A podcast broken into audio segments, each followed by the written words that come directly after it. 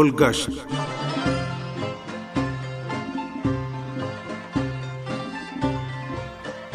سامعین، پروگرام گلگشت کے ساتھ حاضر خدمت ہیں۔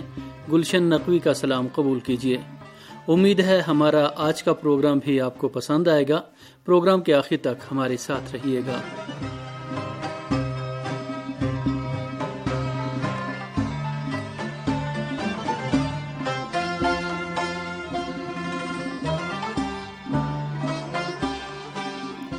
سامعین، ایران کے جنوب مغرب میں واقع صوبہ خوزستان کے تعارف کے سلسلے میں آج ہم آپ کو ضلع آبادان کی سیر کراتے ہیں۔ آبادان خلیج فارس کے شمال مغرب میں واقع مسلس شکل کا ایک جزیرہ ہے، جس کا رقبہ تقریباً دو ہزار آٹھ سو مربع کلومیٹر ہے۔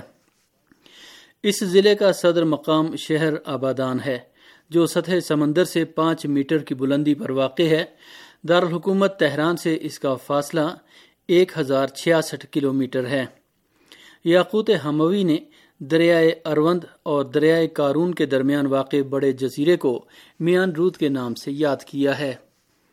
مورخین اور ماہرین جغرافیہ کے مطابق آبادان کسی زمانے میں جہاز رانی اور سیاحت کے اعتبار سے اہمیت کا حامل تھا۔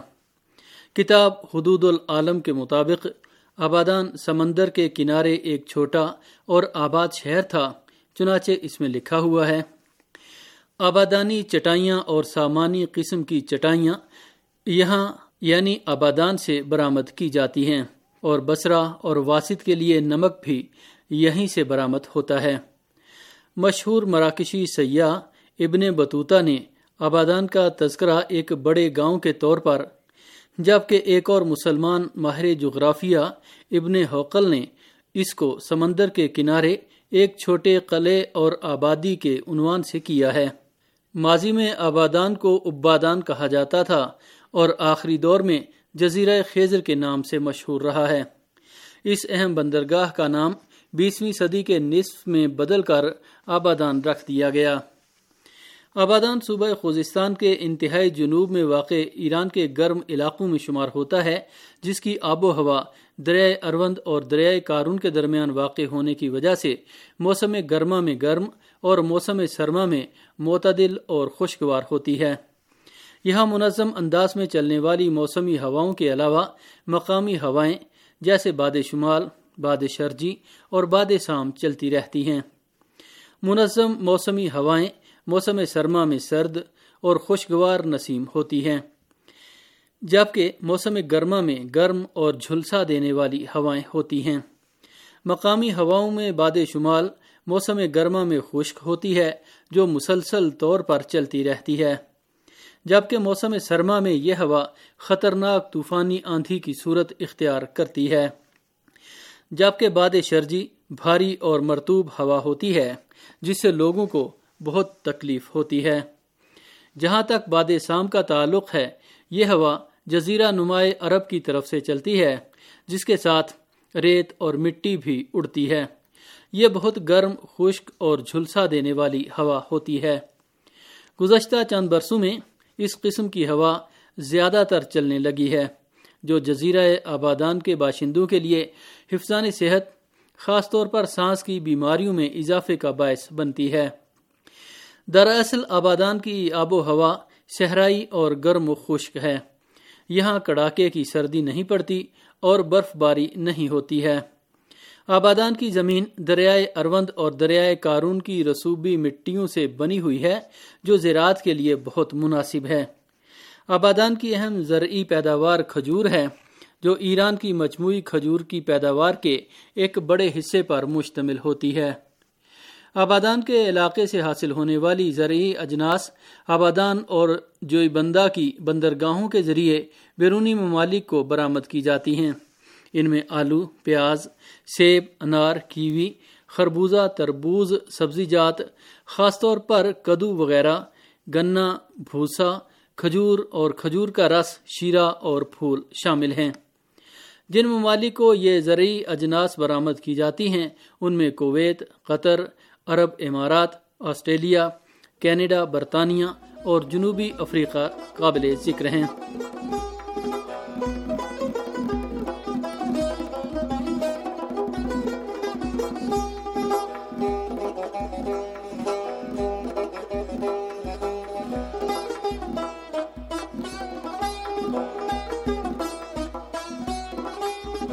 خوزستان کے علاقے مسجد سلیمان میں تیل کی دریافت کے بعد آبادان کو بھی رونق حاصل ہوئی۔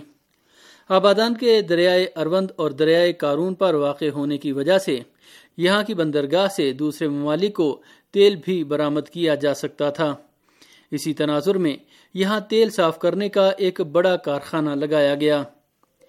انیس سو بارہ عیسوی میں اس ریفائنری میں تیل صاف کرنے کا عمل شروع ہوا۔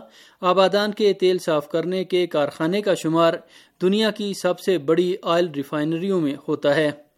اسی طرح یہ دنیا کے مشرقی نصف کرے میں تیل کی مصنوعات برآمد کی جانے والی اہم ترین مراکز میں سے ایک ہے۔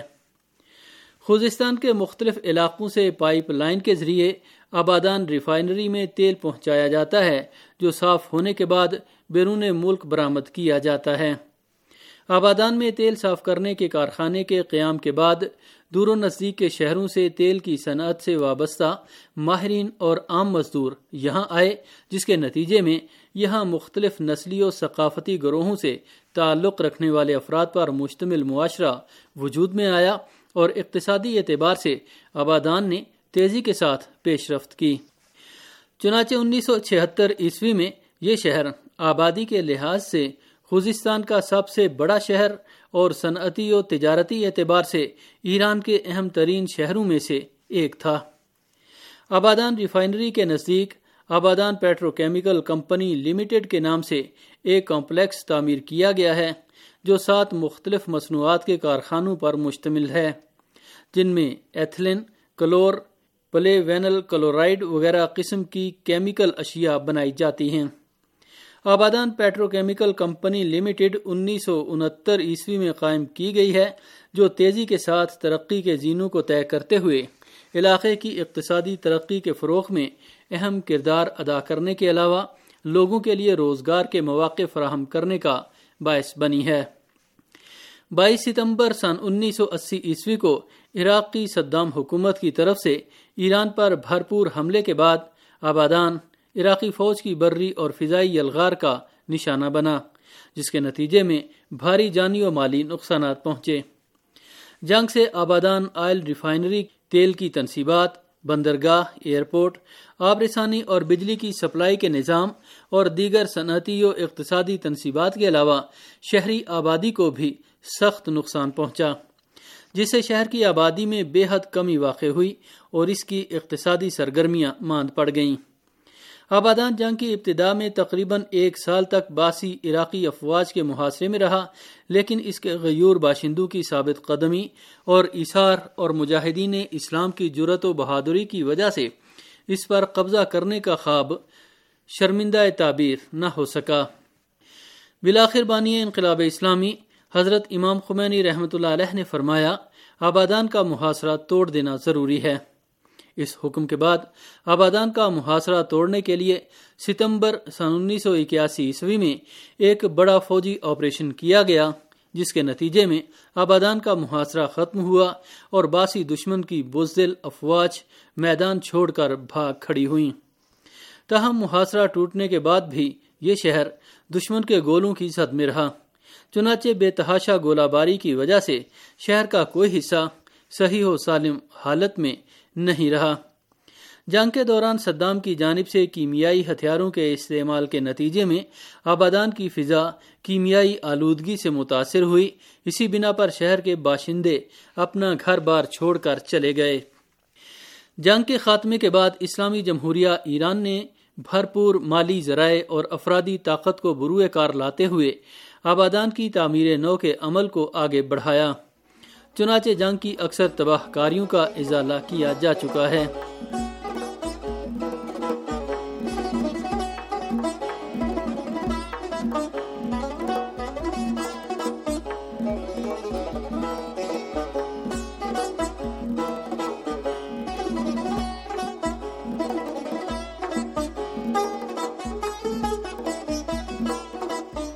سامعین، آبادان ایران کے قدیمی شہروں میں شمار ہوتا ہے، جو دلکش، قدرتی مناظر، قابل دید تاریخی و سیاحتی مقامات اور تجارت کے علاوہ خاص روحانی و ثقافتی پہلوؤں کا حامل ہے۔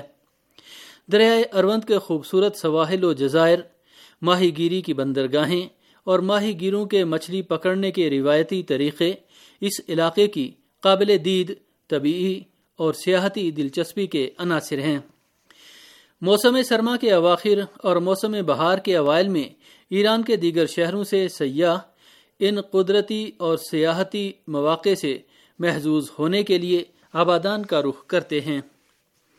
آبادان کے دیگر قابل دی تاریخی و سیاحتی مقامات میں آبادان کے عجائب گھر، بازار، مساجد اور مسیحی گرجا گھروں کے نام لیے جا سکتے ہیں۔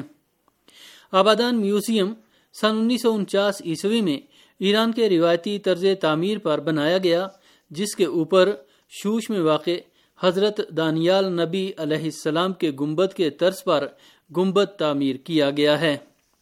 اس عجائب گھر میں ماقبل تاریخ کے آثار کے علاوہ مختلف تاریخی ادوار بالخصوص قبل اسلام اور اسلامی دور کی اشیاء نمائش کے لیے رکھی ہوئی ہیں۔ ان میں حالیہ صدیوں، خاص طور پر قاجاری دور کے آثار اور روایتی فنون کے ورکشاپس میں بنی ہوئی دستکاریاں شامل ہیں۔ یہ اشیاء آبادان کے تاریخی گوشوں کو واہ کرنے میں ممد و معاون ثابت ہوتی ہیں۔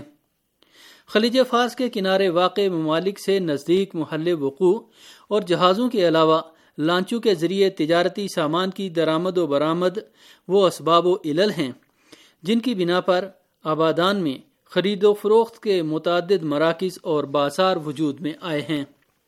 چنانچہ ملک کے دوسرے شہروں سے لوگ سیر و تفریح کے علاوہ خریداری کی غرض سے آبادان آتے ہیں، جو اس شہر کے تجارتی مراکز کی رونق میں اضافے کا باعث بنتا ہے۔